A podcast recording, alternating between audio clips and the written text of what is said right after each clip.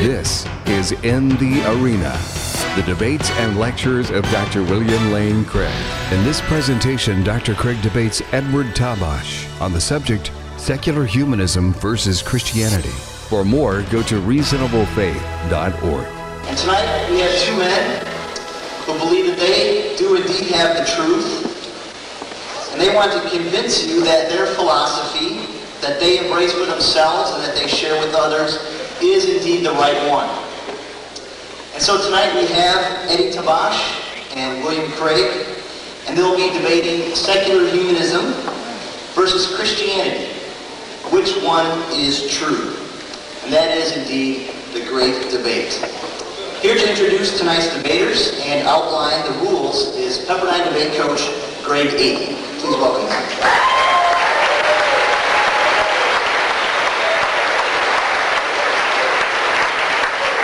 We are uh, here tonight to hear a debate about a controversy that has persisted for centuries, but is still extremely relevant today. That debate is Christianity versus secular humanism. Today, tonight, defending Christianity will be Dr. William Craig.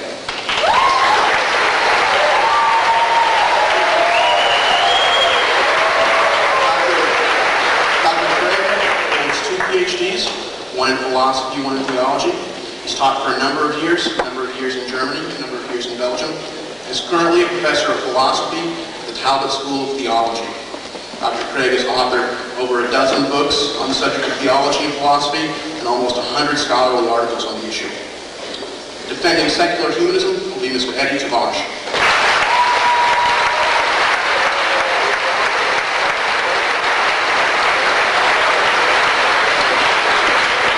Mr. Tabash graduated magna cum laude from UCLA and also graduated from Loyola Law School in Los Angeles. He is currently an attorney in private practice in Beverly Hills, is also a part-time municipal judge for the city of Los Angeles. Mr. Tabash is extremely politically active with the California Democratic Party and has also run for office for this California State Assembly. In addition to his other activism, Mr. Tabash is the outreach chair for the Los Angeles branch of the Council for Secular Humanism, and he is officially representing that council in tonight's debate. The rules for the debate are as follows. Each speaker will have a 20-minute opening statement, which will then be followed by a 10-minute rebuttal, and finally by a 5-minute closing presentation. We ask that you hold your applause and any comments that you would have until the end of the closing presentations. At the end of those closing presentations, there will be a 20-minute question and answer period. And so you might want to think about questions that you would like to ask the speakers during that time period. I will be moderating the debate, and I will be keeping time for the debate as well, for the debaters. So if we could have Dr. Craig and Mr. Powell shake hands, we can get things started.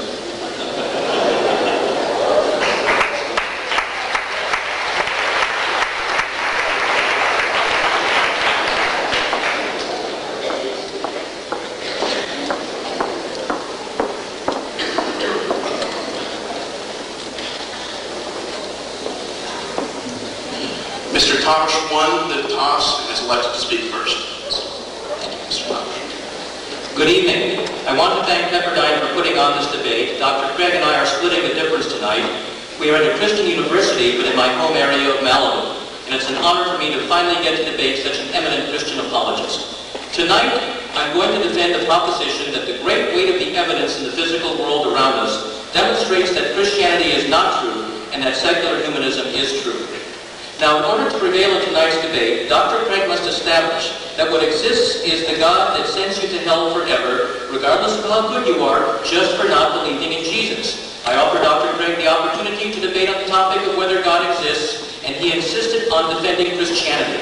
Thus, even if he were able to establish that some generic universal God exists, that would not help him tonight because he must establish the existence of this partisan Christian God. I want to begin by pointing out problems generally with supernatural claims. If I were to tell you that 2,000 years ago an ancient warrior was seen by a number of people to divide himself into three separate but complete replicas of himself, and have all three of those identical selves fight side by side in battle, flying through the air and killing enemy warriors with a beam of light emanating from their eyes, you probably would not believe me.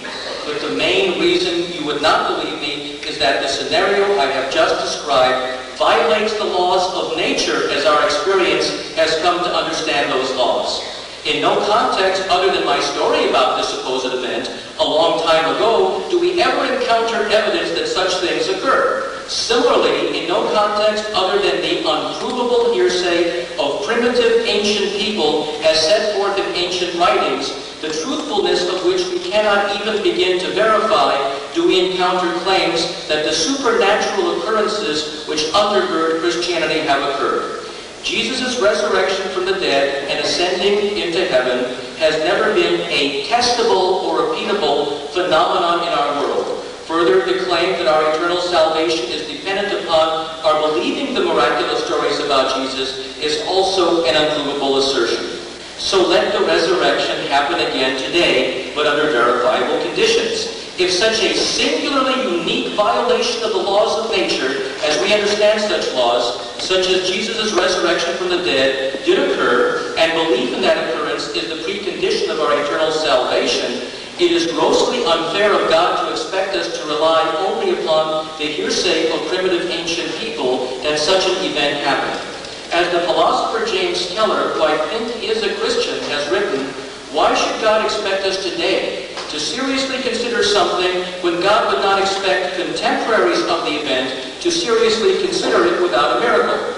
2,000 years ago, there were none of the sophisticated means of verification that exist today. We contemporary people cannot be reasonably expected to believe the rantings of primitives in such a superstitious era without more direct evidence. It would be only fair if God would repeat such miraculous events so that we can verify them today. Jesus should come back, be crucified again. This time, his body should lie not in some obscure tomb for three days, but should lie at some scientifically advanced research institution with the greatest scientists observing and examining him to make sure that he is indeed dead. Then he should resurrect and make an announcement that he will ascend into heaven from the steps of the U.S. Capitol. He should give a couple days' notice of this ascension in order for all the media to have their cameras ready. This way, our networks could announce Jesus resurrects film at 11. The event would be recorded on film. Thousands would also gather to watch it happen live. After taking to the air, Jesus should also fly by every world capital and visit each of the world's leaders before heading upward toward heaven.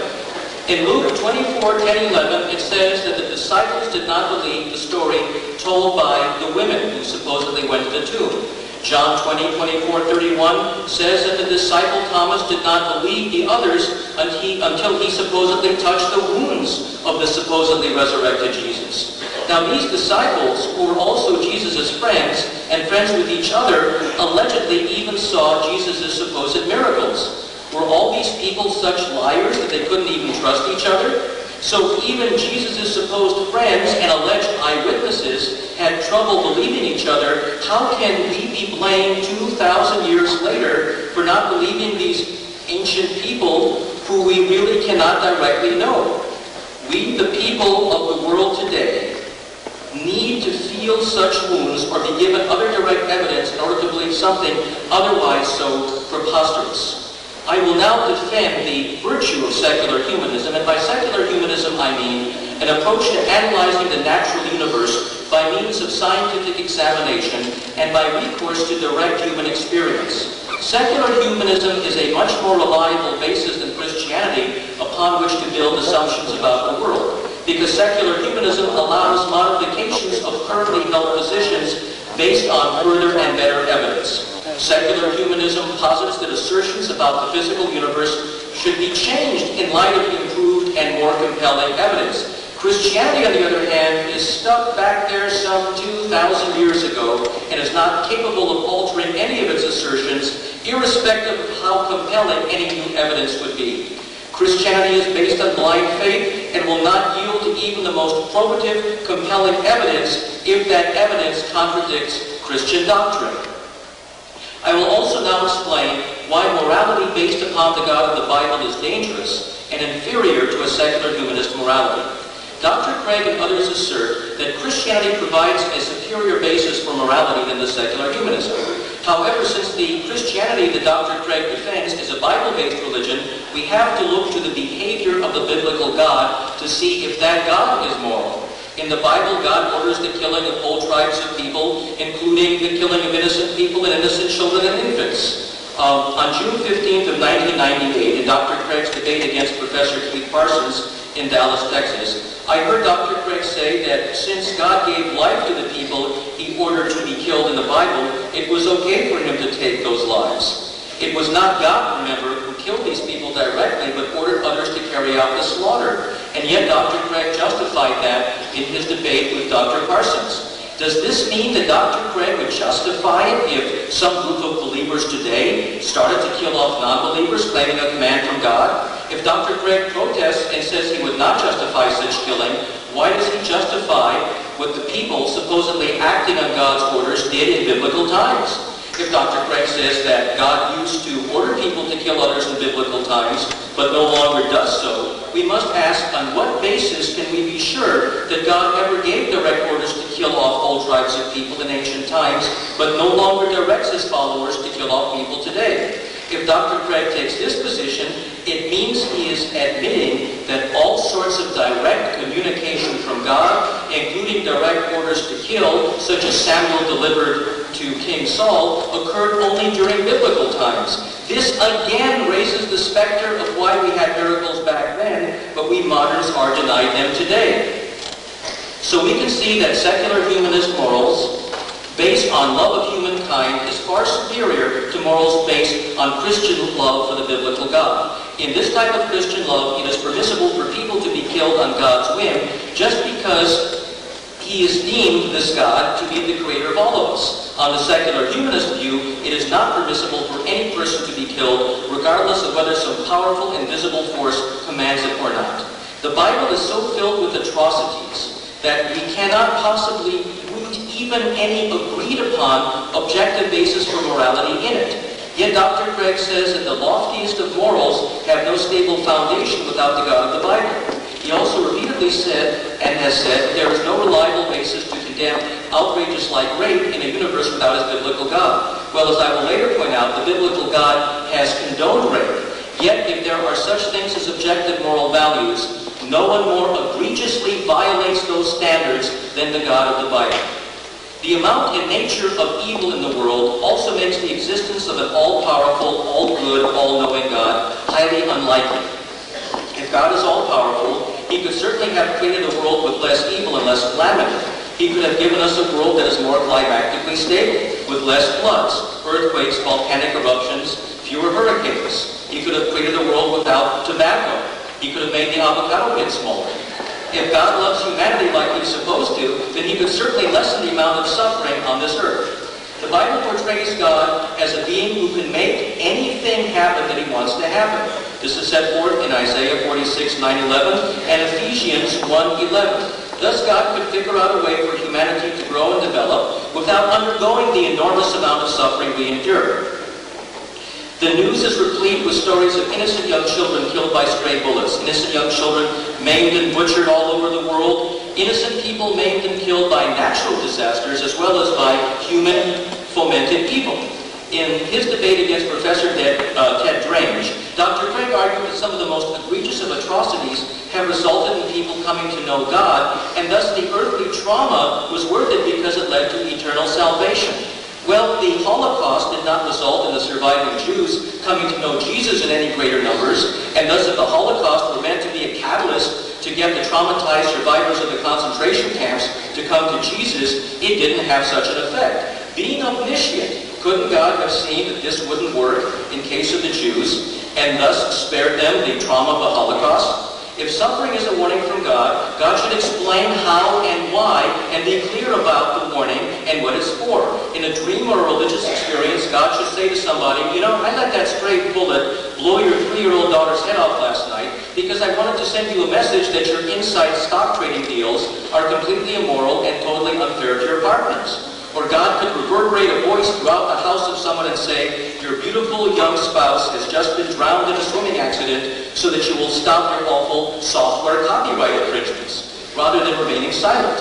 Now, why is Bangladesh, for instance, singled out as a place of such immense suffering rather than Beverly Hills or here in Malibu? Why does one soul get to come to earth in a body in a Brentwood mansion and the other soul is consigned to enter the world in a mud hut in places like Bangladesh? If you want to say that God is rewarding countries where Christianity dominates, then why did God allow the greatest and richest oil reserves to be in Saudi Arabia, a country which is hostile to Christianity and even prohibits Christian evangelizing.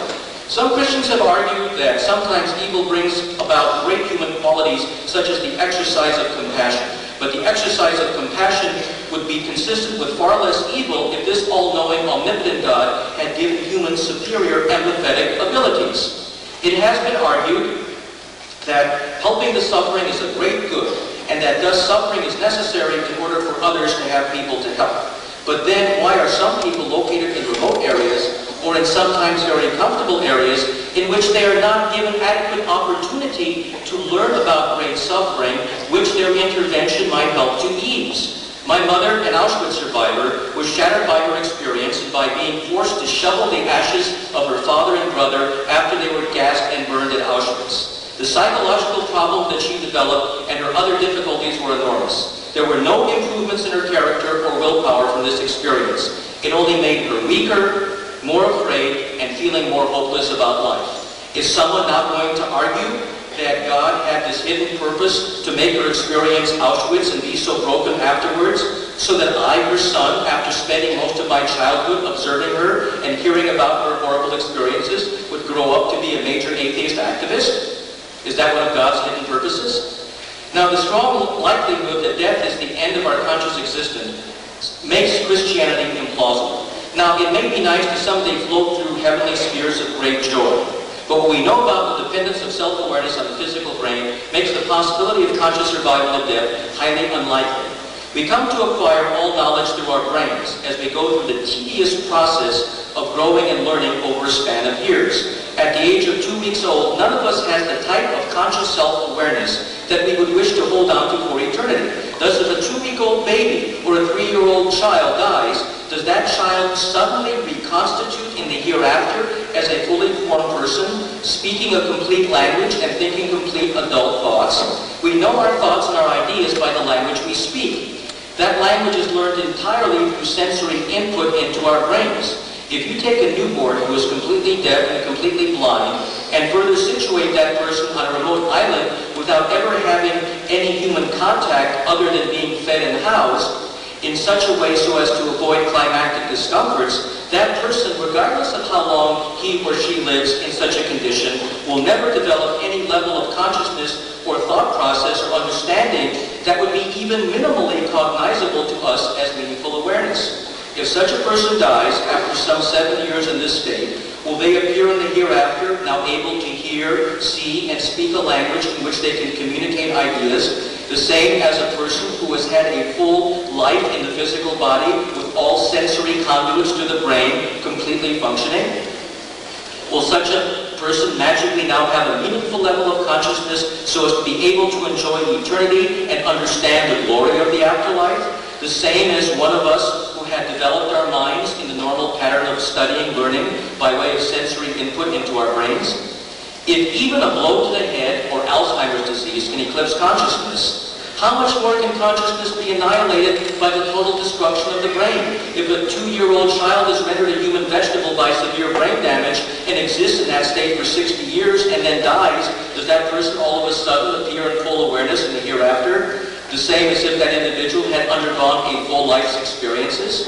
In his debate with Professor Doug Jesseph, Dr. Craig said that non-physical entities can influence physical events such as his mind willing his arm to raise, and then he raises his arm. However, Dr. Craig can only raise his arm because his mind is functioning through a physical brain. If he were anesthetized, his mind could not will his arm to raise. So anesthesia can so completely wipe out consciousness, how much more can consciousness be eliminated by the death of the entire body and brain? Dr. Craig has never shown that the things his consciousness can will his body to do would persist in the absence of his physical brain. So for all of the promises of salvation, if you only accept Jesus, Christians have never been able to overcome the evidence of the dependence of our consciousness on our brains in order to make a believable argument that we do indeed survive death in some meaningful fashion in the first place. In face of overwhelming evidence of the dependence of consciousness on the brain, and the absence of evidence that meaningful self-awareness can exist after the destruction of the entire body-brain complex, or can develop without a fully functioning brain that receives sensory input, we must conclude that the survival intact of meaningful self-awareness beyond the grave is highly unlikely, and therefore Christianity's promise of both eternal salvation for believers and eternal suffering for non-believers is false. Dr. Craig is apparently also an opponent of reason. And he admitted as much in his book Reasonable Faith. There Dr. Craig wrote that essentially the mere faith in the truthfulness of Christianity must take precedence over any evidence. He goes on to write that even if a person is given no good reason to believe, and given many persuasive reasons to disbelieve, that person is still damned for not believing in Christianity. Thus, Dr. Craig, for all of his attempts to bring reason and argument to bear in his public campaign to persuade society that Christianity is true, is actually an opponent of reason and evidence, asserting that reason and evidence cannot be permitted to interfere with an affirmation based upon some subjective inner sensation that he feels he has had that verifies, at least to him, the validity of Christianity. Dr. Craig is in effect saying, because I think I've had an inner communication from God that Christianity is true, all other people will be damned unless they adopt Jesus as their Savior, even if those other people are never presented with persuasive reasons to think that Christianity is true. I think Dr. Craig's claim of inner experience is arbitrary.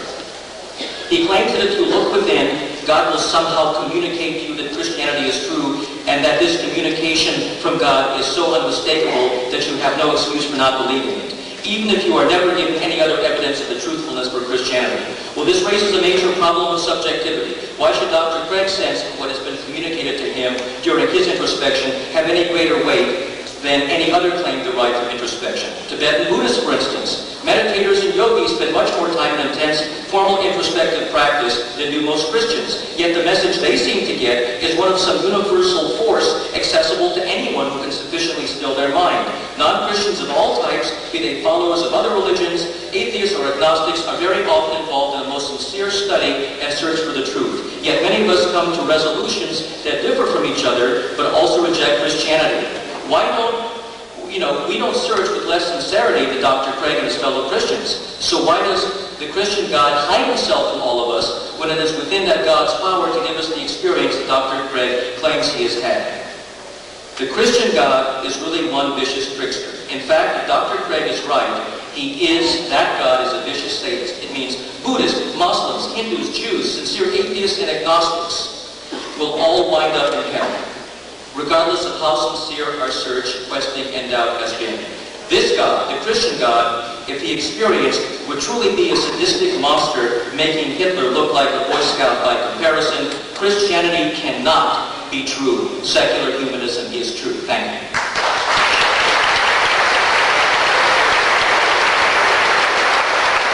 You would, if you would please hold your applause. Dr. Craig will now have a 20-minute opening remark. Wow. You'd think he didn't me. I'm delighted to have the opportunity to join my friend Eddie Tabash in debating tonight secular humanism versus Christianity. Which view is true? It's worth underlining, in fact, that the debate tonight concerns which view is the truth. We're not here to talk about which view I like the best or which view appeals to me the most, but which view is the truth. So how do we discover truth? The answer is that we must use logical arguments formulated according to the basic rules of logic which have governed all valid reasoning since the time of Aristotle. Emotional appeals and colorful rhetoric may move juries, but they're philosophically useless in helping us get at truth. Now, in order to answer the question before us this evening, we need to have clear definitions of what we mean by humanism and Christianity. Secular humanism, as defined by the Humanist Manifesto, is distinguished by two doctrines. First, that God does not exist, and secondly, that human beings are the foundation of moral value. Thus, in order to show that humanism is true, Eddie must show that both of these doctrines are true. By Christianity, I mean the view that a personal creator of the universe exists and that he has revealed himself decisively in Jesus Christ. We're not here tonight to debate the inerrancy of the Bible or the immortality of the soul. Rather, we're here to discover whether or not a personal creator exists who has decisively revealed himself in Jesus. So in tonight's debate, I'm prepared to defend two basic contentions. First of all, that there are no good reasons to think that humanism is true. And secondly, there are good reasons to think that Christianity is true. So let's look at that first basic contention together, that there are no good reasons to think that humanism is true. First, is there any good reason to think that atheism is true? Eddie claims that the evil and suffering in the world disprove God. Two things may be said in response to this. First of all, it is generally agreed among philosophers today that there is no demonstrable inconsistency between the existence of God and evil. So long as it is even possible that God has morally sufficient reasons for permitting evil, it follows that God and evil are logically compatible. Eddie just assumes that if God has such reasons, that these must be evident to us. But clearly there's no reason to think that that should be true. Secondly, evil actually proves the existence of God. The argument goes like this. Step one, if God does not exist, objective moral values do not exist. Many atheists and theists alike concur on this point. In the absence of God, there's no reason to think that human beings are objectively valuable. They're just accidental byproducts of nature which are doomed to extinction individually and collectively in a relatively short time. Moral values are just the byproducts of socio-biological evolution, which help to perpetuate the human species in the struggle for survival. To think that we are intrinsically valuable or that human morality is objective is to be guilty of speciesism, thinking that your own species is the basis of goodness. If some alien beings, as superior to us in intelligence as we are to pigs and cows, were to visit the earth, they would have no reason to regard us as the foundation of moral value any more than we do pigs and cows. Thus, without God, everything becomes relative. Step two, evil exists. This is the premise furnished by the atheist. Three, therefore, objective moral values exist. Namely, some things are evil. Four, therefore, God exists. If objective moral values cannot exist without God, and objective moral values do exist, as is evident from the reality of evil, then it follows logically and inescapably that God exists. Thus far from proving atheism, Eddie has unwittingly given us good grounds tonight to believe that God exists. So what about that second essential doctrine of humanism, that human beings are the foundation of objective moral value? Is there any good reason to think that this is true? Remarkably, in his first speech, Eddie made no attempt to prove that in an atheistic universe, human beings would have intrinsic moral value. Not only has he not proved this, but I think we've already seen good reason to think that it is false. For consider, either God exists or he does not. Now, if God exists, there's no reason to think that human beings are the basis of objective moral value. Rather, God would be the source and standard of moral value. Human beings are valuable because they're created in the personal image of God. On the other hand, if God does not exist, then as we've seen, there's still no good reason to think that human beings are the basis of objective moral value. Now, since God either exists or he doesn't, it follows logically that there's no good reason to think that human beings are the basis of objective moral value. And thus we've seen two fatal weaknesses in the humanist position. First, there's no good reason to think that atheism is true. And secondly, there's no good reason to think that human beings are the foundation of moral value.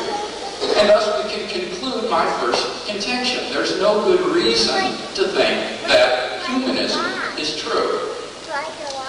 So now let's turn to my second basic contention, that there are good reasons to think that Christianity is true. I believe that while the evidence is not sufficient to compel belief, the evidence is certainly enough to rationally warrant belief if you're willing to look at it with an open mind and an open heart. Consider that the first essential tenet of Christianity, that a personal creator of the universe exists. Let me present two arguments in support of this conclusion. The first is called the cosmological argument. It goes like this. Step one, whatever begins to exist has a cause. This premise is highly plausible. It's rooted in the metaphysical principle that something cannot come out of nothing. Rather, things that begin to exist have causes.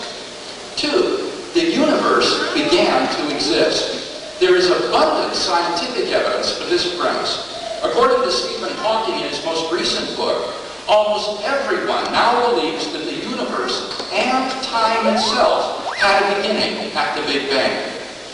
Notice that since the Big Bang is the creation not only of all matter and energy, but of physical space and time themselves, it represents an absolute beginning.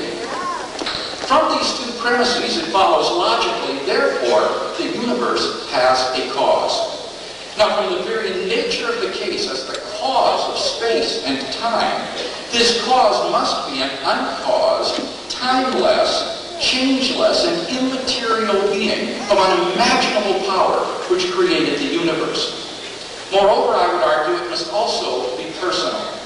For how else could a timeless cause give rise to a temporal effect like the universe? If the cause were an impersonal set of necessary and sufficient conditions, then the cause could never exist without the effect. If the cause were timelessly present, the effect would be timelessly present as well. The only way for the cause to be timeless and for the effect to begin to exist in time is for the cause to be a personal agent who freely chooses to create an effect without any prior determining conditions. And thus we are brought not merely to a transcendent cause of the universe, but to its personal creator. And thus the cosmological argument makes it plausible to believe that God exists. Let's turn now to the second argument for God's existence, the contingency argument. It goes like this. Step one, everything has a reason for its existence. For familiar concrete objects, the reason is usually given in terms of their cause. For example, the reason the Rocky Mountains exist is because of the collision of continental plates, which caused an upheaval in the Earth's crust. Now somebody might ask, well, but what about abstract objects, like mathematical entities like numbers and sets and so on? Since these have no causes, what is their reason for existence?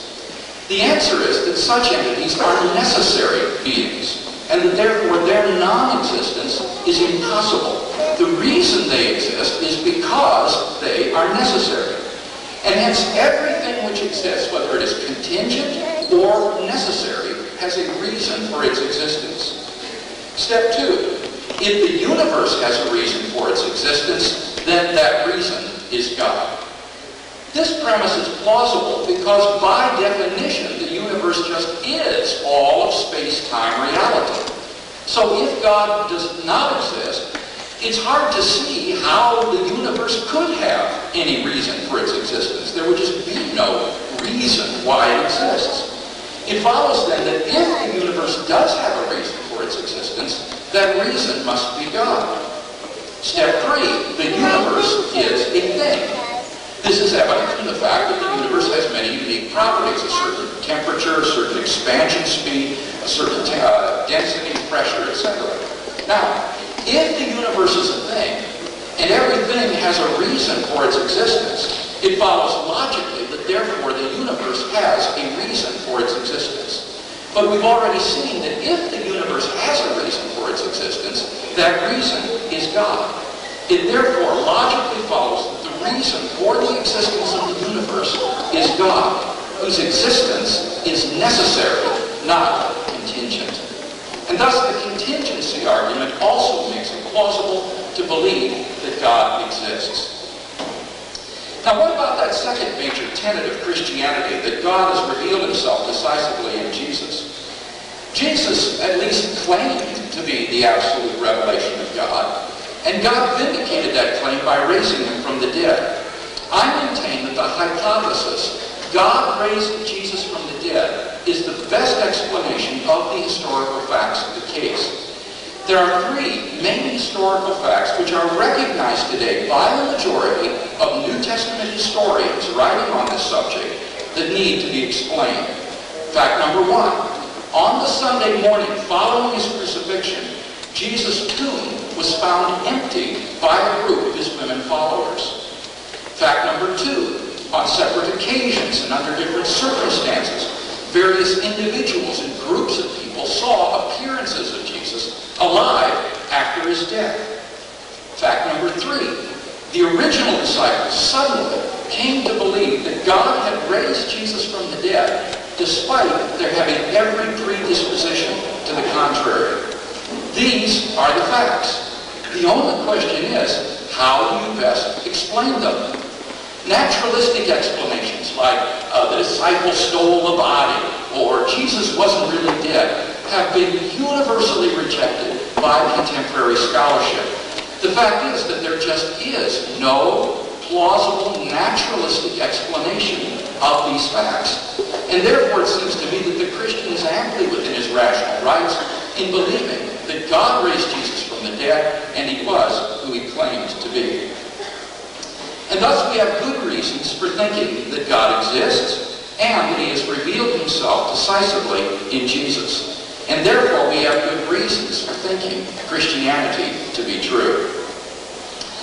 Now, Eddie raises a couple of important objections to Christianity. Namely, first, the doctrine of hell. But before we look at that doctrine, I, or that objection rather, I think it's important that we clearly understand that doctrine because I think Eddie's misconstrued it. The Bible says that God wants everybody to go to heaven. It says, The Lord is not willing that any should perish, but that all should reach repentance. And that God desires everyone to be saved and to come to a knowledge of the truth. The only reason that God's desire is not fulfilled is because people freely reject God's love and grace and so separate themselves from God forever. They are lost only because they resist God's every effort to save them. Now comes Eddie's objection. It, I think it can be formulated as follows. Step one, if the doctrine of hell is true, God is morally obligated to provide an indubitable revelation of himself to every single person. Step two, God has not done so. Three, therefore the doctrine of hell is not true. Now notice that even if this argument is successful, it doesn't disprove either of those two essential tenets of Christianity. All it disproves at best is the doctrine of hell. So it really doesn't disprove Christianity. But is the argument, in fact, successful? Well, I think not. I think premise one is clearly false. God is not morally obligated to provide an indubitable revelation of himself to every person. For that would destroy human freedom and make our response to God meaningless. Rather, God is obligated only to provide every person with a sufficient revelation of himself for salvation. And the Bible says that God has done that. It says, ever since the creation of the world, God's invisible nature has been clearly perceived in the things that have been made so men are without excuse. Moreover, God's Spirit speaks to the heart of every human being, drawing him to God. Jesus said, When I am lifted up, I will draw all men to myself. If someone irrevocably refuses to come to God, it is only because he has shut his eyes to the witness of nature and his heart to the witness of God's Spirit. Now, if this weren't enough, Eddie's objection faces an even tougher obstacle. For God is morally, or rather, God is not morally obligated to provide a revelation of himself to persons who he knew would freely reject that revelation, since God knew it wouldn't do any good. But it's possible that God has so providentially ordered the world that anyone who he knew would freely respond to his revelation if they had it, does in fact receive such a revelation. Now, how could Eddie possibly disprove that? It would be sheer speculation. And thus I think his objection is simply not successful. What about his second objection based on the commands in the Bible to slaughter the Canaanite peoples? Well, this objection can be formulated, I think, as follows. Premise one, if God commanded the Israelis to kill all the Canaanites, God would be immoral. Two, God cannot be immoral. Three, therefore God cannot have commanded the Israelis to kill all the Canaanites. Now again, even if successful, what does this argument prove? It only proves that the Israelis were mistaken in thinking God had so commanded them. In their nationalistic fervor, they went too far. Thus, this argument is really nothing more than just an argument against biblical inerrancy, which is not the issue under debate tonight. In any case, I think the first premise is false, once again. God does not have the same moral duties that we do. It would be morally wrong if Eddie Tabash were to pull a dagger from his briefcase and kill me here on the spot. But if God wanted to strike me dead right now, that's wholly within his prerogative. How and when I die is at his discretion. And I think most of us recognize this. That's why, for example, opponents of capital punishment will say to its defenders, who do you think you are to play God? Thus, God has the liberty to command the Israelis to destroy the Canaanites. The Israelis were acting as his agents, his proxies. It's important to understand this was during a period of Israeli history when the government was a theocracy. God was in direct command. And this no longer obtains today.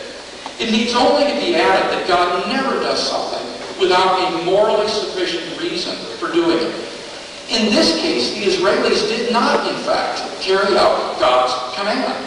And as a result, it eventually led to Israel's own apostasy and own destruction by Babylon in 586 BC. So I think God had good reasons for issuing this command. And thus this objection is just as fallacious as the first. Now, Eddie raises a final objection concerning the immortality of the soul, and I'm simply not going to get into that in tonight's debate because there are Christians who are not dualists, who uh, hold to a form of Christian materialism, anthropologically speaking, and believe that in the uh, resurrection state, the body will be raised to life again. So some of these same arguments are actually given by Christian philosophers like Peter Van Inwagen at the University of Notre Dame. I myself am a substance dualist, but as this is an issue which divides Christians, I don't think it needs to be an issue in tonight's debate. So in conclusion then, I think we've seen good reasons to think that Christianity is true, and we've not seen any good reasons to think that humanism is true.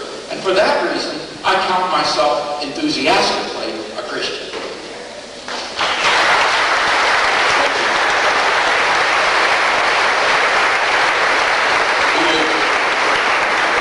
Each speaker will now have a 10-minute rebuttal. Mr. Tabash is first. Well, I'm afraid Dr. Craig can't have it both ways. He says that the inerrancy of the Bible is not uh, something that we're dealing with tonight, but yes, it is because he believes that the Christian doctrine that he asserts derives from the Bible. He says the Bible says there's only salvation through Jesus. The Bible says God calls people to him. Well, if the Bible is not infallible, then we can question all phases of the Bible. So that doesn't really work. You can't have it both ways. Now, in terms of, he mentioned the problem of human free will, and that we have a right to accept or reject God. But you see, here's the problem. In his article, by no other name, he says that we are so hopelessly corrupt that the only way we human beings can ever find any kind of salvation is not even through our own righteousness, but through the uh, uh, salvific expiatory sacrifice of Jesus. Well, you see, the point is, is that if our default mechanism on the computer of our very being is such that we are automatically corrupt and sinful, God could have done it the other way.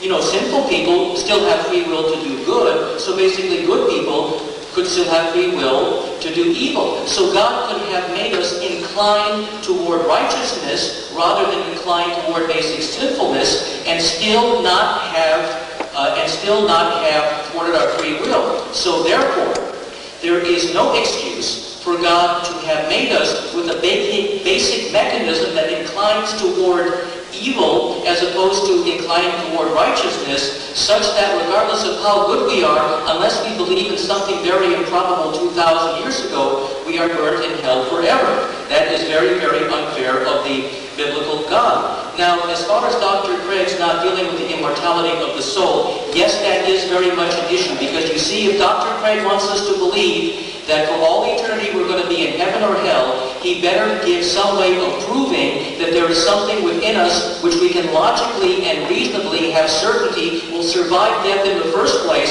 so we can go on to experience either heaven or hell, and he simply dropped the point. Now, as far as moral values is concerned, this is very interesting. Richard Swinburne, the eminent theistic philosopher, has said that if morality is objective, the naturalistic account of it is correct, and morality is based on a set of logically necessary truths. Remember, he said the naturalistic, not the supernaturalistic account. Swinburne goes on to say that torturing children is wrong and remains so whatever commands any person issue. Swinburne, like Dr. Craig, regards God to be a personal entity. Thus, it's unavoidable that even if God ordered the torture of children, it would be wrong. So God's ordering the slaughter of innocent children among the Amalekites in 1 Samuel chapter 15 was clearly wrong. You can't have it both ways. Now, if Christianity were true, then our moral intuitions would originate with God. Now, Dr. Craig's article, in no other name, he admits that he does not like the doctrine of hell and wishes universal salvation were true instead. Well, now, just a minute here. If Dr. Craig's moral intuitions originate with God, then we would expect Dr. Craig's moral intuition to support eternal hellfire. But that's not the case. Dr. Craig clearly states that he wishes universal salvation were true. So if it is the moral intuition that motivates Dr. Craig to desire a leniency that the God he worships will not provide, is that moral intuition to essentially disagree with this God something that also stems from God? Did God imbue in Bill Craig the moral compunction to wish that God were more lenient and that salvation were universally available? If so, then God is essentially criticizing himself. Thus, by Dr. Craig's own words, he is negating the argument that objective moral standards must be rooted in the Christian God because he has a moral compunction about the way his God is carrying out the process of salvation. And Dr. Craig admits he wishes that all good people were saved, not just Christians. Now, Dr. Craig talked about the beginning of the universe. Now, I agree with Dr. Craig that things which begin to exist in space and time have to have a cause. That is, again, things that begin to exist in, and I emphasize in, space and time. But according to the Big Bang Theory, which Dr. Craig accepts, the beginning of the universe was not preceded by any earlier moment in time. Rather, the beginning of the universe is the very origin of space and time itself. When we speak of cause and effect, the cause always stands in temporal relation to the effect, usually preceding the effect in time. However, if time and space did not exist prior to the Big Bang, then we cannot speak about any cause of the Big Bang because there can be no cause and effect if time does not exist. As the late Carl Sagan said, if the Big Bang Theory is true, there's nothing for a creator to do. It's like asking what is north of the North Pole. As far as the contingency argument is concerned, Dr. Craig says that everything has to have a reason. But he gave no evidence to show that everything has to have a reason based upon some intelligent design. If there, you see, he's begging the question, because if there is no God, then there is no being that create some kind of reason. So if there is no God, he can't assume that there is a God just to try to prove it. Um, if the universe has no omniscient, intelligent, all-knowing, all-good force that started it and continues to sustain it, if it is just a process that doesn't have a personal God behind it, then there is no reason for things to happen. Now, if I drop my pen, it'll hit the ground, and the reason for that is gravity, but that's not a conscious, purposeful design. So Dr. Craig can't say, well, we need a reason for everything to happen, so we're going to invent a God. Just like he wants to say, well, I have trouble locating the source of moral values without my biblical God, so I'm going to invent a biblical God to be the receptacle and to house those moral values. Uh, you can't have it both ways. Now, turning to the resurrection. The resurrection is so preposterous that Dr. Craig has been unable to overcome its initial dramatic improbability. Dr. Craig never really denied that extraordinary claims require extraordinary evidence, and he never refuted my discrediting of the supernatural whatsoever. He suggested that those who deny the resurrection, he's always said, presuppose that miracles are impossible, but that's not my position. They are logically possible, however, they are extremely unlikely. There's no reason to say that Jesus' resurrection is more likely than the moon's being actually made of green cheese and the existence of Santa Claus. Now, the historical evidence for the resurrection fielded by Dr. Craig is quite weak. Regarding the empty tomb, even if Jesus' tomb were empty, that in itself would not show that a supernatural resurre uh, resurrection took place. There are good reasons in any event, though, to believe that the empty tomb is anything but a legend. Our earliest source, 1 Corinthians, does not even mention or even imply an empty tomb. It was not until around 70 AD, when the Gospel of Mark was written, that we find any reference to an empty tomb. 40 years or so is plenty of time for a mythological legend to develop. Regarding the alleged appearance of the resurrected Jesus, our earliest source is again 1 Corinthians. Here the Greek word ophthe is translated as appear, but does not necessarily mean physically appear. It can describe either a physical appearance or non-physical appearance, and there is very good reason to believe that Paul's experience of Jesus, as set forth in 1 Corinthians, did not involve a physical According to Acts 22, 316, Paul did not see Jesus at all. All he saw was a bright light and heard a voice. Only in the Gospels written long after 1 Corinthians do we find any mention of the physical appearance of Jesus in a resurrected state. So, this along with the difficulty of proving a supernatural miracle renders it highly unlikely that Jesus was seen alive after his death. As you know, in, in Acts 26, 8 it says, Why is it thought incredible by any of you that God raises the dead? Well, my answer to Acts is because no one alive has ever seen the dead raised. If we knew that one out of every hundred dead people would be resurrected, it would be a different story. But our empirical investigation of the world around us, our logic, our discernment doesn't show that.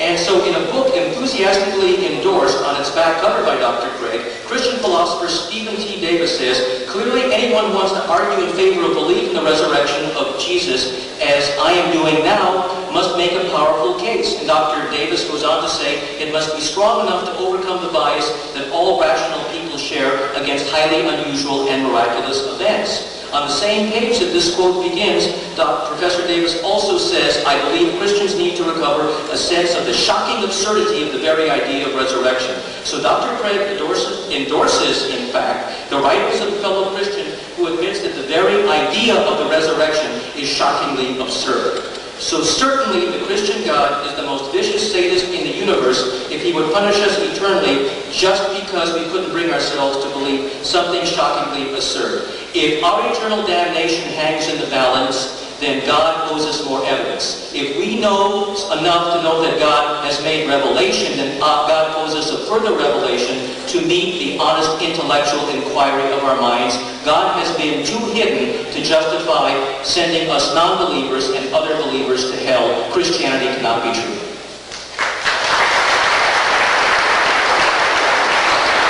Thank you, Mr. College. We'll now have uh, a 10-minute rebuttal by Dr. Craig.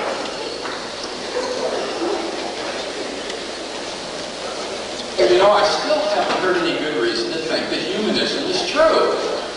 We've heard attacks upon the Bible and against Christianity, but I've not heard yet any good reason to think, first of all, that atheism is true. Uh, Eddie raised the problem of evil, but in the uh, last speech I pointed out that philosophers agree there's no incompatibility between the two. And I also argued that evil actually proves the existence of God, and Eddie didn't respond to either of those rejoinders. Secondly, I said there's no good reason to think that human beings are the foundation of moral value. If God exists, he's the foundation. If God does not exist, then human beings are just animals. And animals don't have morality. If a lion kills a zebra, it doesn't murder it. If a pack of hyenas takes the zebra's carcass from the lion, they take it, but they don't steal it. They're not guilty of theft. And on an uh, atheistic view, people are just animals. So this presents a real difficulty for the humanist. How do you justify his set of human values? This uh, question is critical for us in the post-Holocaust age. Peter Haas, in his book Morality After Auschwitz, The Radical Challenge of the Nazi Ethic, asks the question, how could an entire society have willingly participated in a state-sponsored program of mass torture and genocide for over a decade without any serious opposition? Listen to his answer.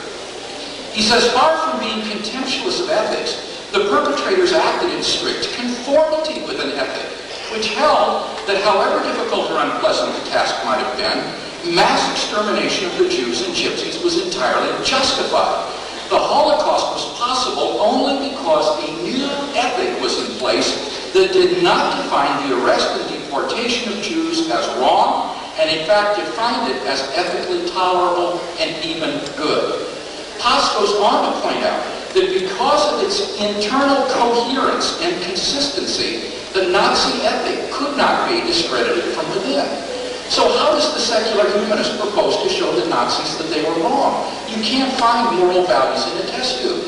Without a transcendent anchor point for your moral values, you are lost in socio-cultural relativism. And there's simply no way to be able to consistently condemn the values of National Socialist Germany in favor of the values of the Western democracies.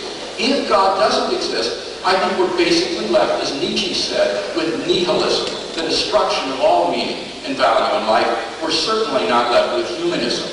So we've not seen any good reason to become a humanist tonight. Now, are there good reasons to think that Christianity is true?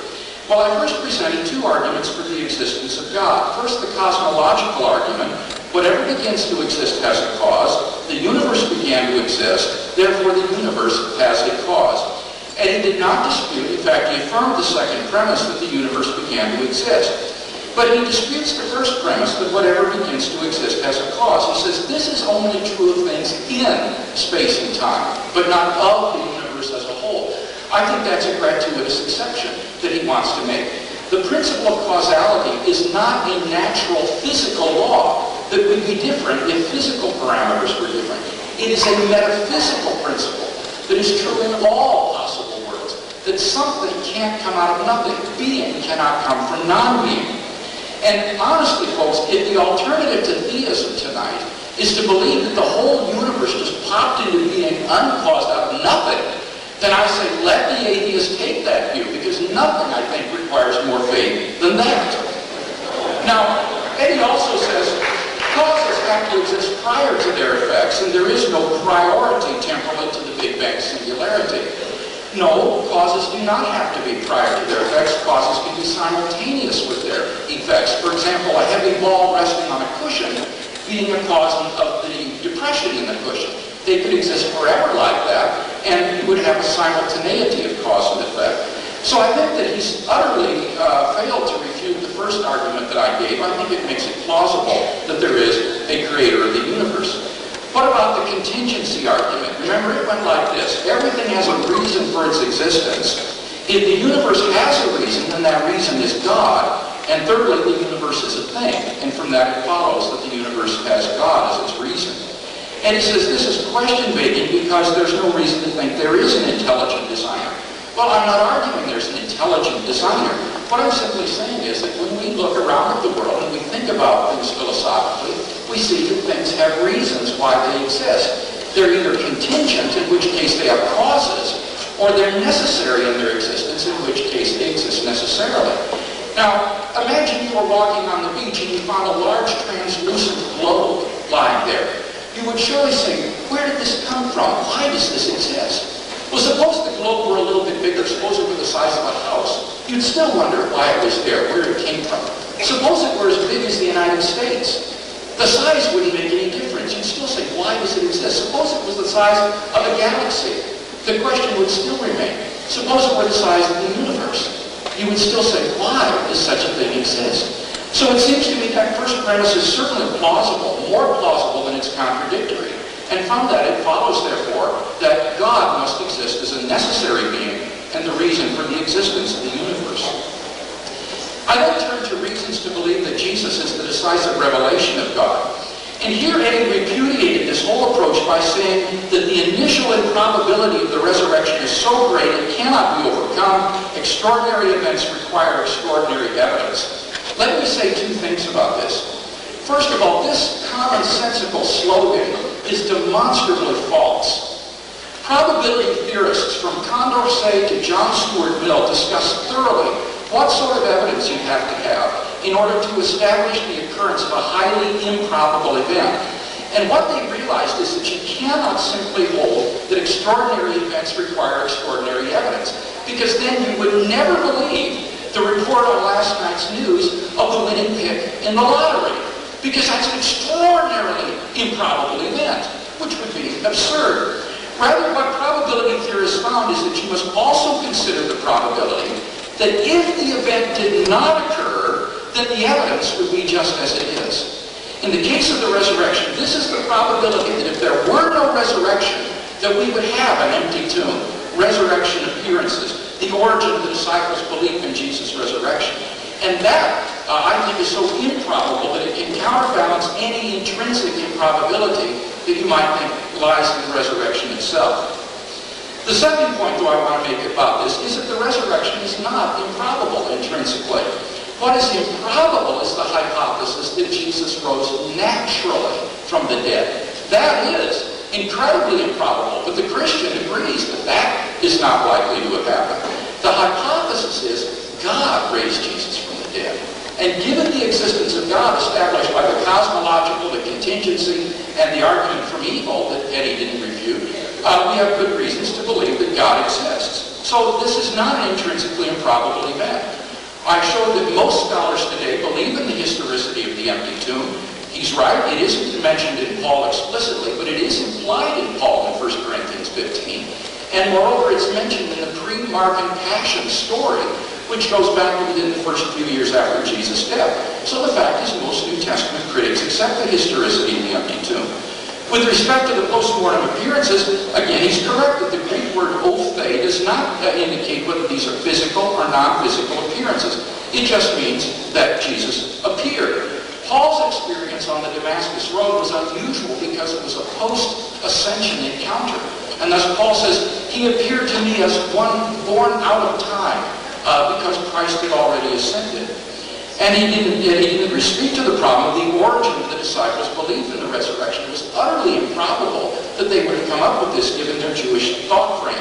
Notice he provides no alternative explanation, and that's in line with uh, contemporary scholarship. Contemporary scholarship recognizes no alternative explanation to the, uh, these facts other than the resurrection of Jesus. Now, what about Eddie's objections to Christianity, such as the doctrine of hell? I want to reemphasize, biblical inerrancy is not the issue tonight because many Christians don't accept biblical inerrancy. What we're dealing with are those essential facts not established by evidence. He says, but look, God could have made me more inclined to accept the truth.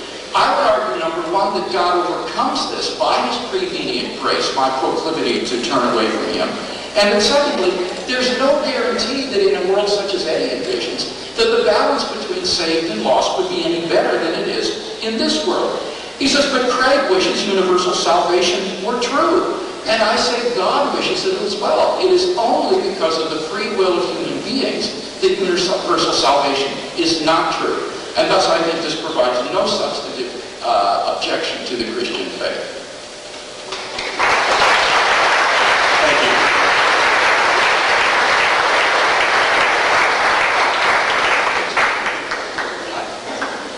Okay, well, Dr. Craig says, so biblical inerrancy is not an issue. Fine. Biblical inerrancy is not an issue. Let's take the Bible as possibly wrong, and that the doctrine of hell is wrong, and that no good, decent, loving God would send you to hell forever for not believing in Jesus. Notice that Dr. Craig never responded to my points about the supernatural generally. Let me read what Thomas Jefferson, uh, third president of the United States, once wrote to John Adams, the second president of the United States. And the day will come when the mystical generation of Jesus by the Supreme Being as his Father in the womb of a virgin will be classed with the fable of the generation of Minerva in the brain of Jupiter. You see, our third president of the United States was worried about supernatural claims that are unprovable. Now, Dr. Craig says that there is no reason to reject these supernatural claims if you have God as the factor in making them come about. Okay, well then my claim that I arrived here tonight on a Martian-built flying saucer is implausible until I tell you that God gave me that flying saucer directly.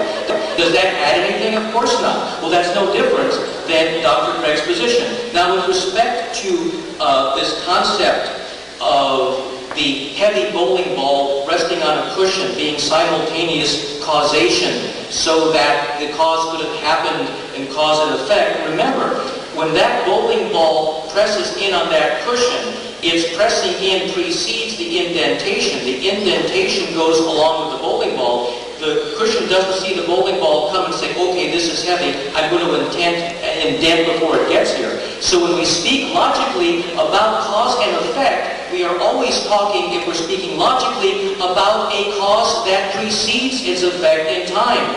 And since there was no time and space before the Big Bang, uh, we are simply saying what's north of the North Pole. Now, Dr. Craig assumes that it would be preposterous for something to pop into existence out of nothing. Well, where does Dr. Craig's invisible God pop into existing out of nothing? But you see what he does is he says, okay, because this is God, that he is exempt from causation. He is exempt from the laws of cause and effect. But then he's just making up an excuse so he can avoid the laws of cause and effect, which he says otherwise obtain, so he can have an excuse for his God to remain uncaused. But that doesn't solve the problem. Now, with respect to the, the uh, question of uh, the resurrection being so unusual regarding Jewish thought that it was such a paradigm shift that something supernatural had to happen, that is not evidence of the supernatural. If I were able to convince Dr. Craig or some other Christian that reincarnation is true, that would not make it true. If tomorrow morning saw Dr. Craig at the LA airport singing Hare Krishna, handing out books of the Bhagavad Gita, that doesn't mean that the Hare Krishna would become true, even though that's a major paradigm shift. So you can have major paradigm shifts explainable without, uh, uh, without recourse to the supernatural. Now, as far as objective moral values is concerned, Dr. Craig always says that we cannot have an objective basis for condemning rape without the biblical God. I think it's time for Bill Craig to have a talk with his God, because that God condones rape. In Deuteronomy 20:14, it is ordered that God's people take the women, children, and cattle of conquered territory as the spoils of war, which spoils are a gift for God. In Numbers 31:18, Moses, with God's approval, orders his men to take for themselves very young girls if they are virgins, and they are called women children. So we've got a God who's a child molester. God is more than happy to reward Moses for this by urging him to distribute the spoils. Also, rape is never considered wrong with respect to the woman. In Deuteronomy 22, 28, uh, 29, if, if a woman is raped by an unbetrothed virgin is raped, she's forced to marry the man who raped her. I mean, this is absolutely preposterous. Also, Jesus had a problem with his prophecies. In Matthew 24, 34 and Mark 13, 30, he says that the generation of listeners now hearing his words will still be alive at his second coming. C.S. Lewis, the great Christian uh, theologian, wrote that these passages are most embarrassing in the Bible and show ignorance on the part of Jesus. We're still waiting for Jesus to come back. And also, uh, we have a problem with the generation of Jesus. In the book of Matthew, it says that Joseph, husband of Mary, had one father named Heli. In another gospel, it says his name was Jacob. Joseph couldn't have had two fathers. So you see, what we have here is unprovable mythology which does not contradict the value of secular humanism, which is based on evidence of the empirical universe. And that is why secular humanism is true, because it looks to the evidence, not the fabricated mythology.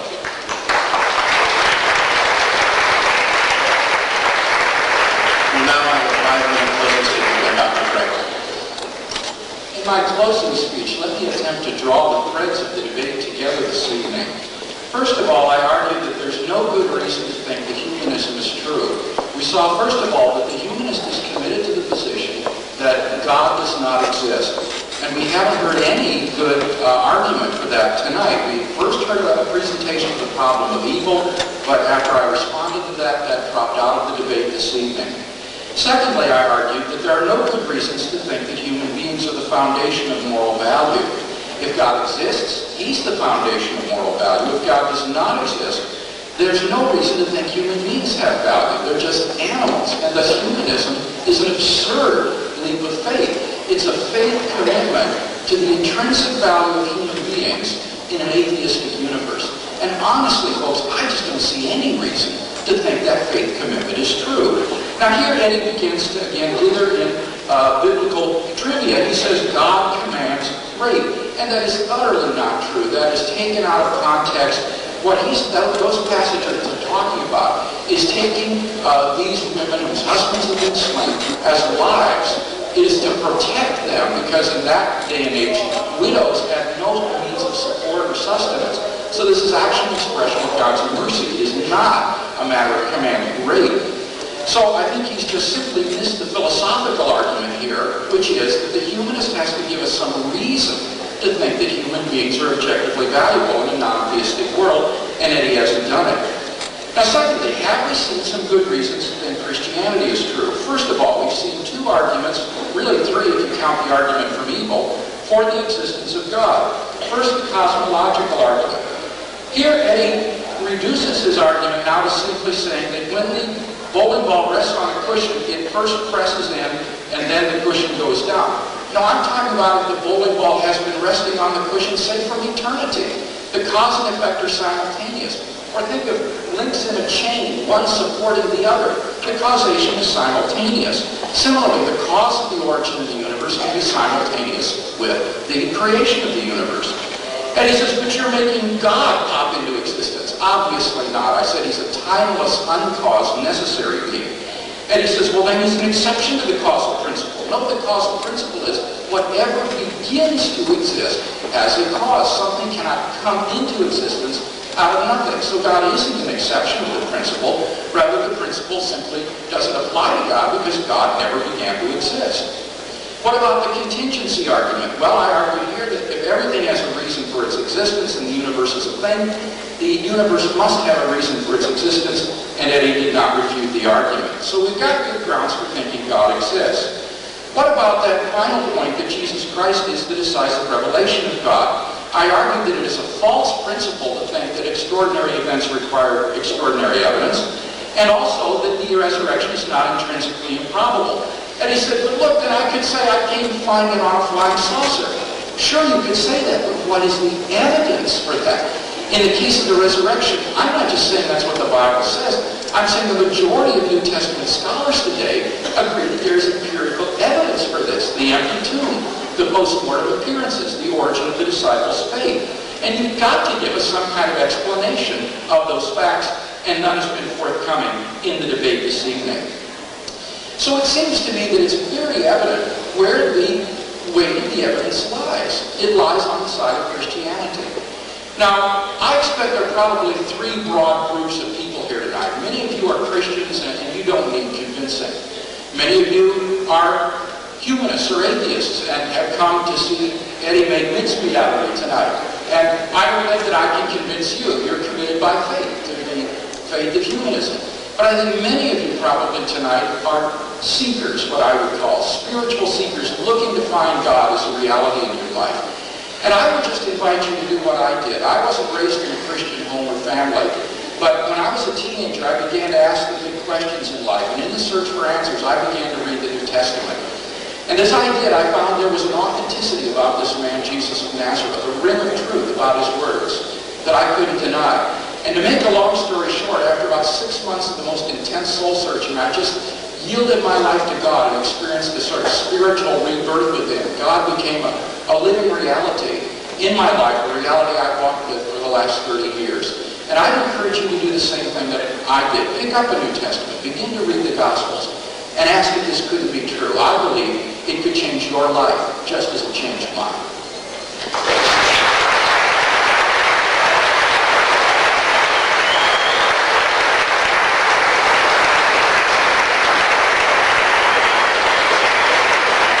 We will now have a 20-minute question and answer period.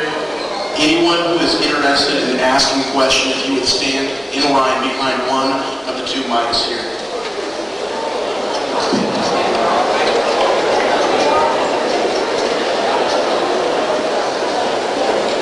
Did you announce that we each get a minute to answer each question?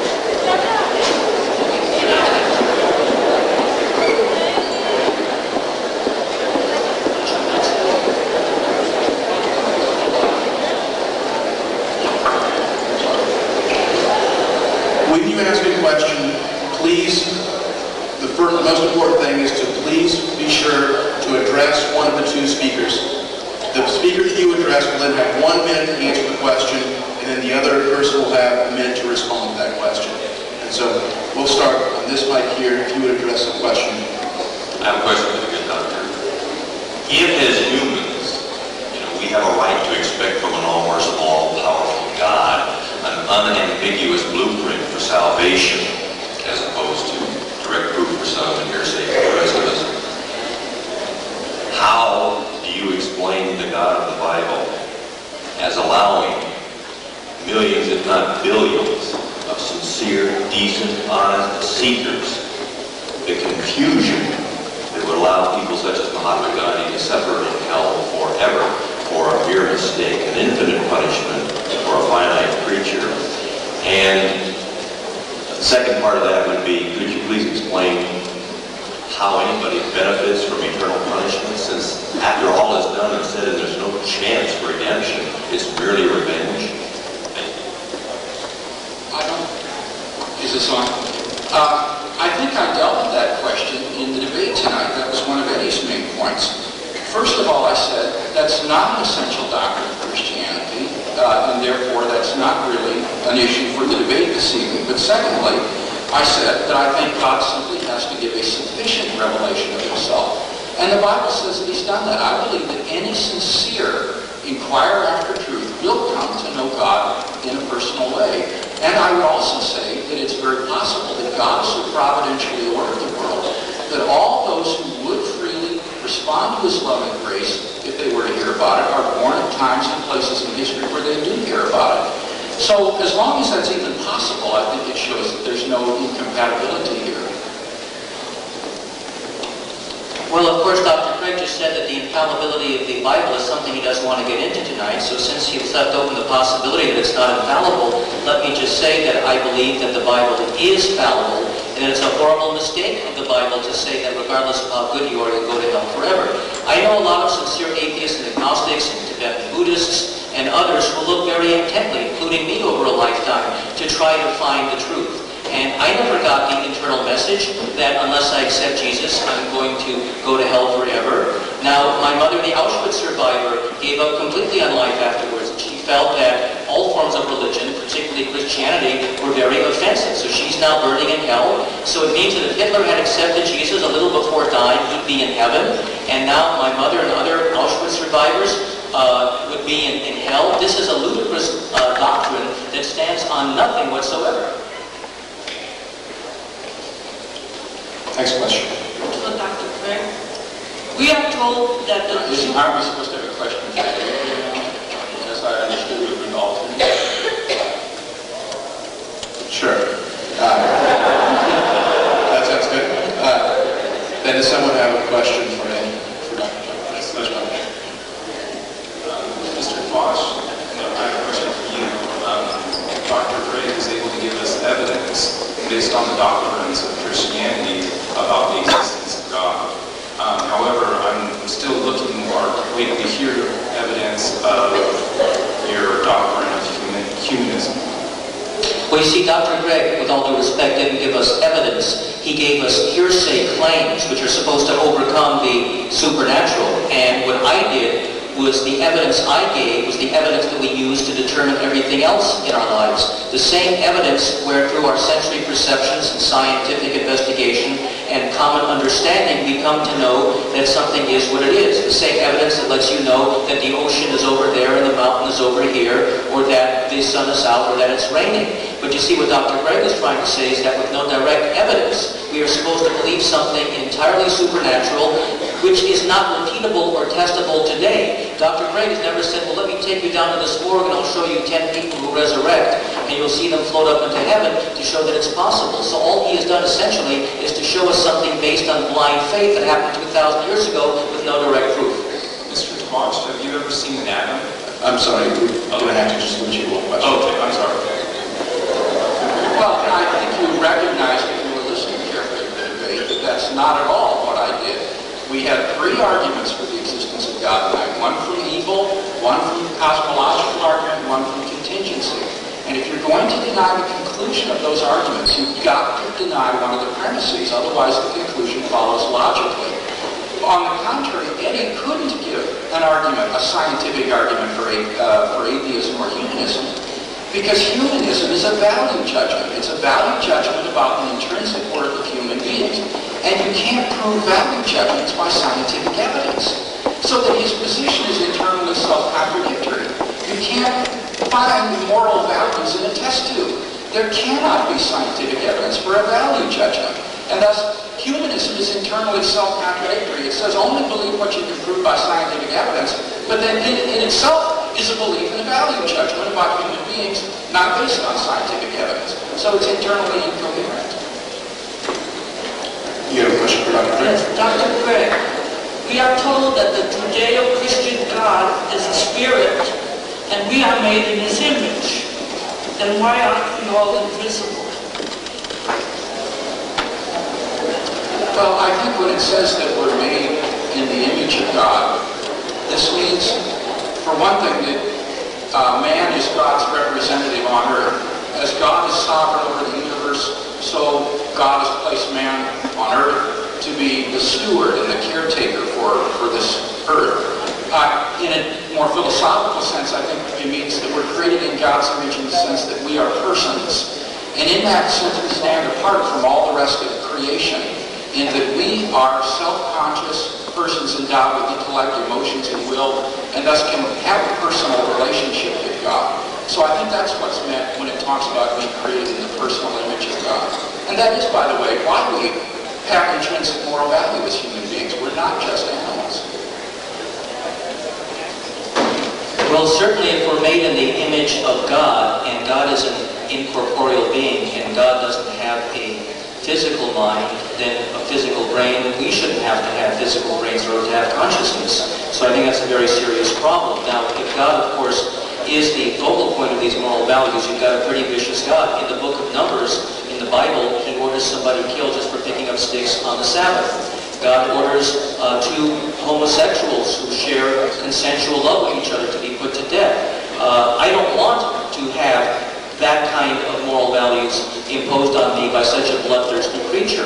Also, Dr. Craig still hasn't answered why these great evidentiary supernatural events occurred thousands of years ago, but we moderns don't get a chance to see them today. All his responses look within. Well, I've looked within, and I've looked within, and I don't get the same thing Dr. Craig does. Why is his introspection superior to my introspection? Why is his internal message of God um, uh, better than my internal message that there is no supernatural being?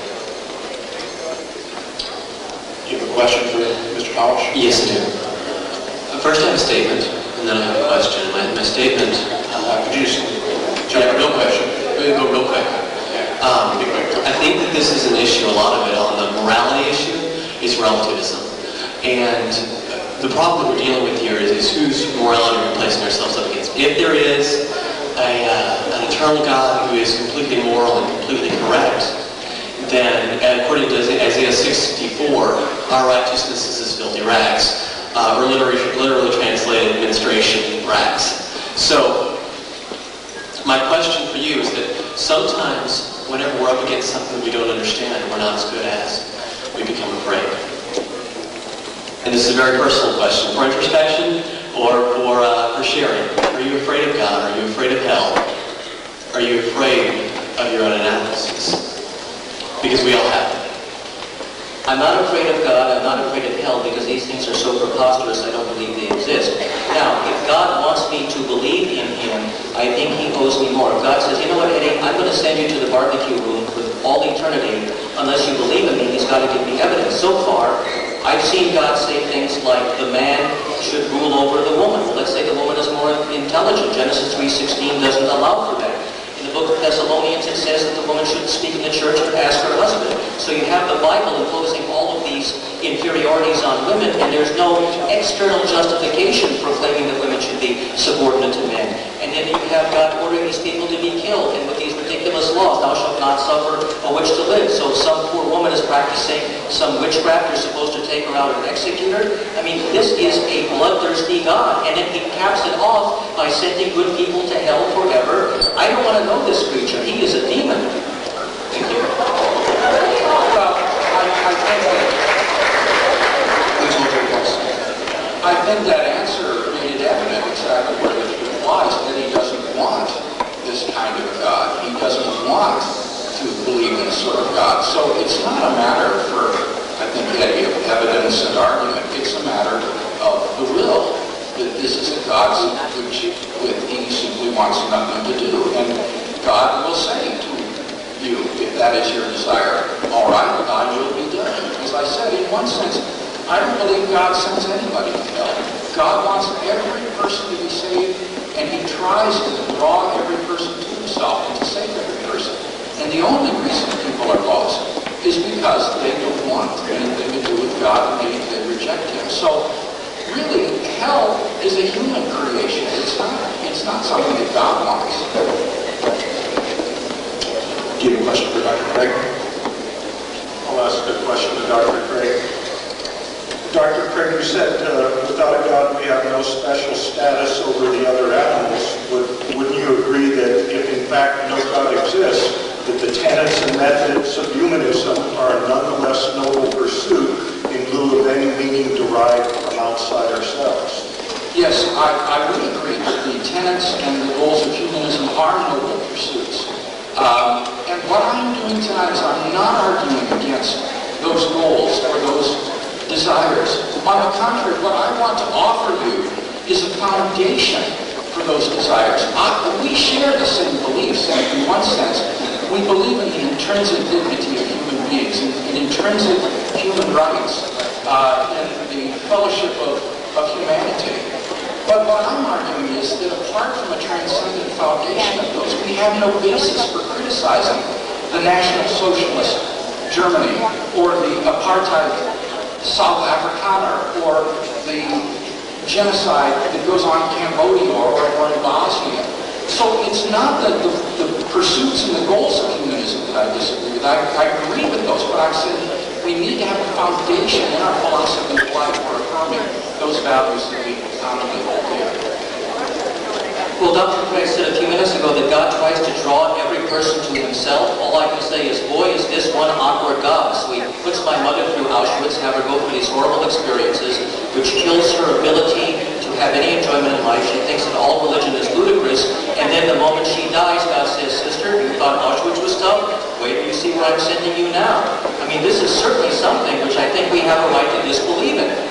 And if it is true that God is that way, then he owes us evidence because he owes us some evidentiary proof before sending us to the grill room forever. Let God, for instance, turn Pacific Coast Highway to the road to Damascus and have it big as I drive up here in Malibu, a big sunlight or whatever appear, and say, Eddie, why dost thou reject me? Come unto me. Something which to me would give me the same inner experience as Dr. Craig. So why does God single Dr. Craig out for those inner experiences, but leaves me out of it? Why is he partisan to Dr. Craig and not to me? I want those experiences. I challenge him.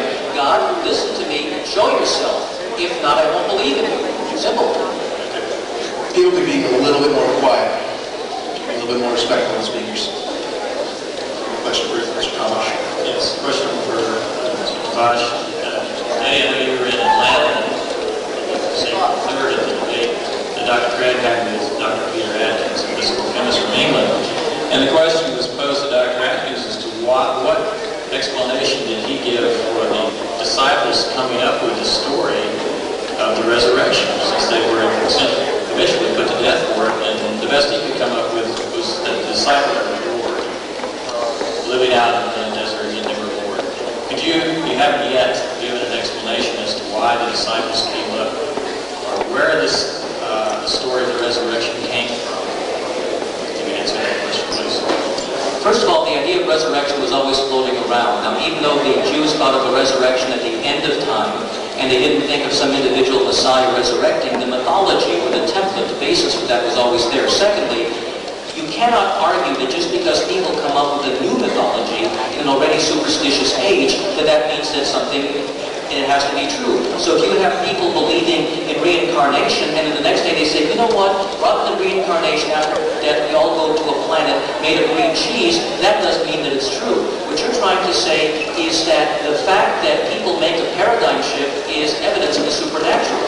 And I'm saying on the principle of conservatism, the explanation which is the most reasonable, there are other more rational and logical and provable explanations than to say the supernatural. Again, if Dr. Craig was at the LA airport tomorrow dancing Hare Krishna, that would be such a paradigm shift for him, but that doesn't mean that the Hare Krishna religion is true. When you have a paradigm shift like this, the historian is obligated to provide some explanation for why this occurred. And Eddie hasn't given us any explanation of why this group of men, broken, dispirited, crushed by the crucifixion of Jesus, which under Old Testament teaching showed this man out to be a heretic. It meant that he could not have been Messiah if they had entertained such hopes. Why this band of men should suddenly and sincerely come to believe such an un-Jewish thing as that God raised him from the dead, such that they would be willing to go to tortuous deaths for this. Now, I just ask, what is the explanation for this, along with the empty tomb and the post-mortem appearances? The historian has to provide something. And I think the best explanation is these men were telling the truth. Why not believe them? Do you have a question for Dr. Craig? Do you have a question? I have a question for both parties, and if whoever's- whoever is up can answer first. I would like you each to comment on the following. Uh, Recently, physicists have discovered there is enough dark matter in the universe to pull the universe back in after it expands in an ever-expanding and contracting universe so that there are lots of big bangs all through time, whatever time is. There was never a beginning, there never was one big bang, bang. It was just always there. There's always been matter, there always will be matter, ever expanding and contracting. And how does that fit into each of your uh, sides? What you've described is the oscillating model of the universe, and I think that your information is, is simply out of date here. I have here a AP news release from January 9th of uh, last year, uh, which indicates that five teams of astronomers uh, at uh, Princeton, Harvard, Lawrence Berkeley National Laboratory, and so forth, have determined that the universe is not dense enough for it to recontract.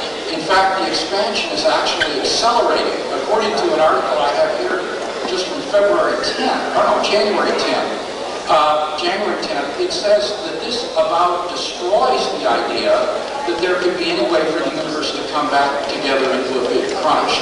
So that this old oscillating model simply won't work. It's cosmologically and observationally untenable. There was an absolute beginning. And you've got to explain why did that event occur? Where did the universe come from? Well, whether or not the uh, universe accordions expands and is not really the issue. The issue is that if there was a beginning, and the Big Bang was a beginning, you cannot impute our understanding of cause and effect in time and space to an event before time and space. That is to say, the universe is 15 million years ago, there wasn't a 16 million years ago. There was no time before time at which a causal event could take place. And also, if God is an immaterial entity, how does God reach out from immateriality to effect an event in the material universe? Again, Dr. Craig says, well, his mind, which is immaterial, can make his arm raise. but Dr. Craig's mind works through a platform of a physical brain. There is no physical brain or medium from which God to work through. So therefore, the concept of a supernatural cause of the beginning of time and space is pure speculation without any justification. You have a question, Mr. Thomas? Yes, Mr. Tabash, um, if you would grant that the suffering that your mother went through in Auschwitz was something that should not have happened, then you would be implying that there's a way that things ought to be. But without God, how would you define the way things ought to be or a design that things ought to be? See, I don't need recourse to a supernatural being to look upon the scenes in Auschwitz and say this shouldn't happen. I don't need recourse to a supernatural being to say that the Serbian militiamen should not shoot down uh, innocent women and children in Bosnia. I don't need recourse to a supernatural being to say that the serial killer should not kill his victims. I don't need recourse to a supernatural being to say that two and two is four. I don't need recourse to a supernatural being to say I should not drive 150 miles down Pacific Coast Highway. The impact, the evidence of our senses, and the empirical knowledge we derive from living is our God. But I don't need a supernatural God to say, by the way, in my absence, Auschwitz shouldn't have happened, when it was that supernatural God, if he's all-powerful, who let it happen. Well, again, Eddie just doesn't understand the argument. Uh, the point isn't that you need God to learn what is objectively right and wrong. It is that you need God as a foundation for moral values. Otherwise, everything becomes relative, socioculturally relative. And there's no basis for affirming the value of human beings. Think of my example of the aliens from outer space coming and looking at us the way we look at pigs and cows. Why do you think human beings are essentially valuable on an atheistic view? The argument that the student asked is actually a very good one. It's an argument for God from evil. It goes like this. Evil is that which ought not to be, by definition. But if there is a way that the universe ought to be, that implies there's a design plan for the universe. But if there is a design plan for the universe, there must be a designer of the universe. And thus again, from the very concept of evil as that which ought not to be, we see that there must be a designer of the universe and a source of moral value. Unfortunately, we only have time for one more question for each of the participants. Uh, there will be, if, you have questions that you would like to ask, there will be a reception immediately following this out in the foyer. So one more question for each. Craig, I'm a survivor of Holocaust from Belgium, and uh, I want everybody to know that all the Nazis who were very good Christians had gotten loose on the belt buckles. I can't quite understand. Can you speak more slowly and distinctly? I can't quite understand. I want everybody to know that the Nazis were very good Christians, and uh, Hitler was a Catholic, never got excommunicated, by the way, and uh, they followed the Christian gods and Christian religion, and they massacred and murdered six million innocent people, men, women, and children. My family included. I was a lucky one, I survived. How do you explain the silence of the God, or all the gods, while this was Well, in the first place, Hitler and the Nazi soldiers who carried out this atrocity were not Christians. Uh, even if they claimed to be members of churches, being a member of a church doesn't make you a Christian. That, that is not what it means to be a Christian. Jesus would not have been a guard. Uh, the ovens and gas chambers. So I'm defending what Jesus stood and taught for, not what religious hypocrites who claim to be his followers have done. But with respect to the Holocaust, I think God had morally sufficient reasons for permitting that atrocity. Uh, for example, I don't know this, but perhaps the Holocaust was the means by which the founding of the modern nation of Israel was brought about. Through such an extraordinary atrocity, the world returned to the Jews their ancient homeland. And the Bible says that God has ways of using Israel to bless the entire world that lie in the future. We simply have no way of knowing uh, what good might ultimately come out of this terrible evil. So that I think God has morally sufficient reasons for the evil. And there's no way to disprove that. As long as it's possible, it, it follows there's no inconsistency. That's time. Well, it's interesting that Dr. Craig's God is a very inefficient being because if the only way to bring about the founding of the state of Israel is by having six million Jews get sacrificed, I think that God needs to take a course in efficiency.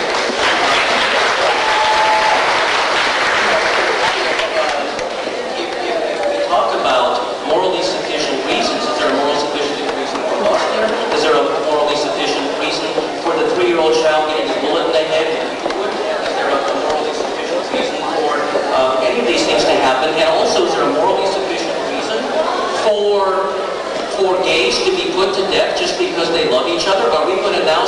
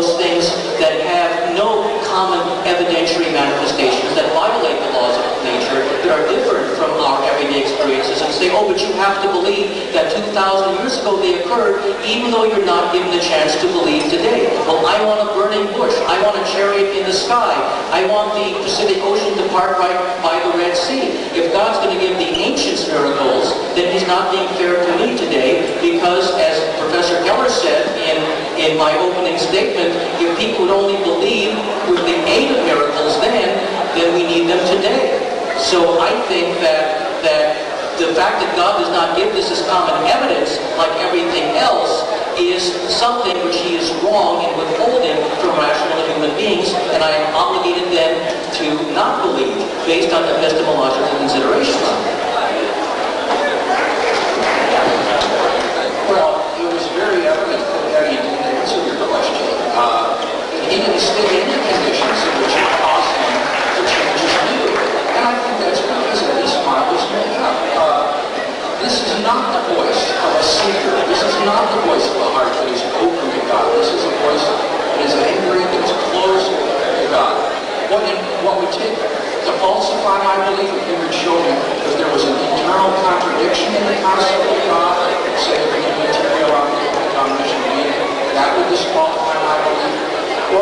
respect to Jesus, if you could uh, uh, show that the resurrection did not occur, if we could find the tomb of Jesus or make it such that uh, Jesus did not rise from the dead, that would destroy Christian belief. So the Christian belief is very closely anchored to empirical facts that to it falsified.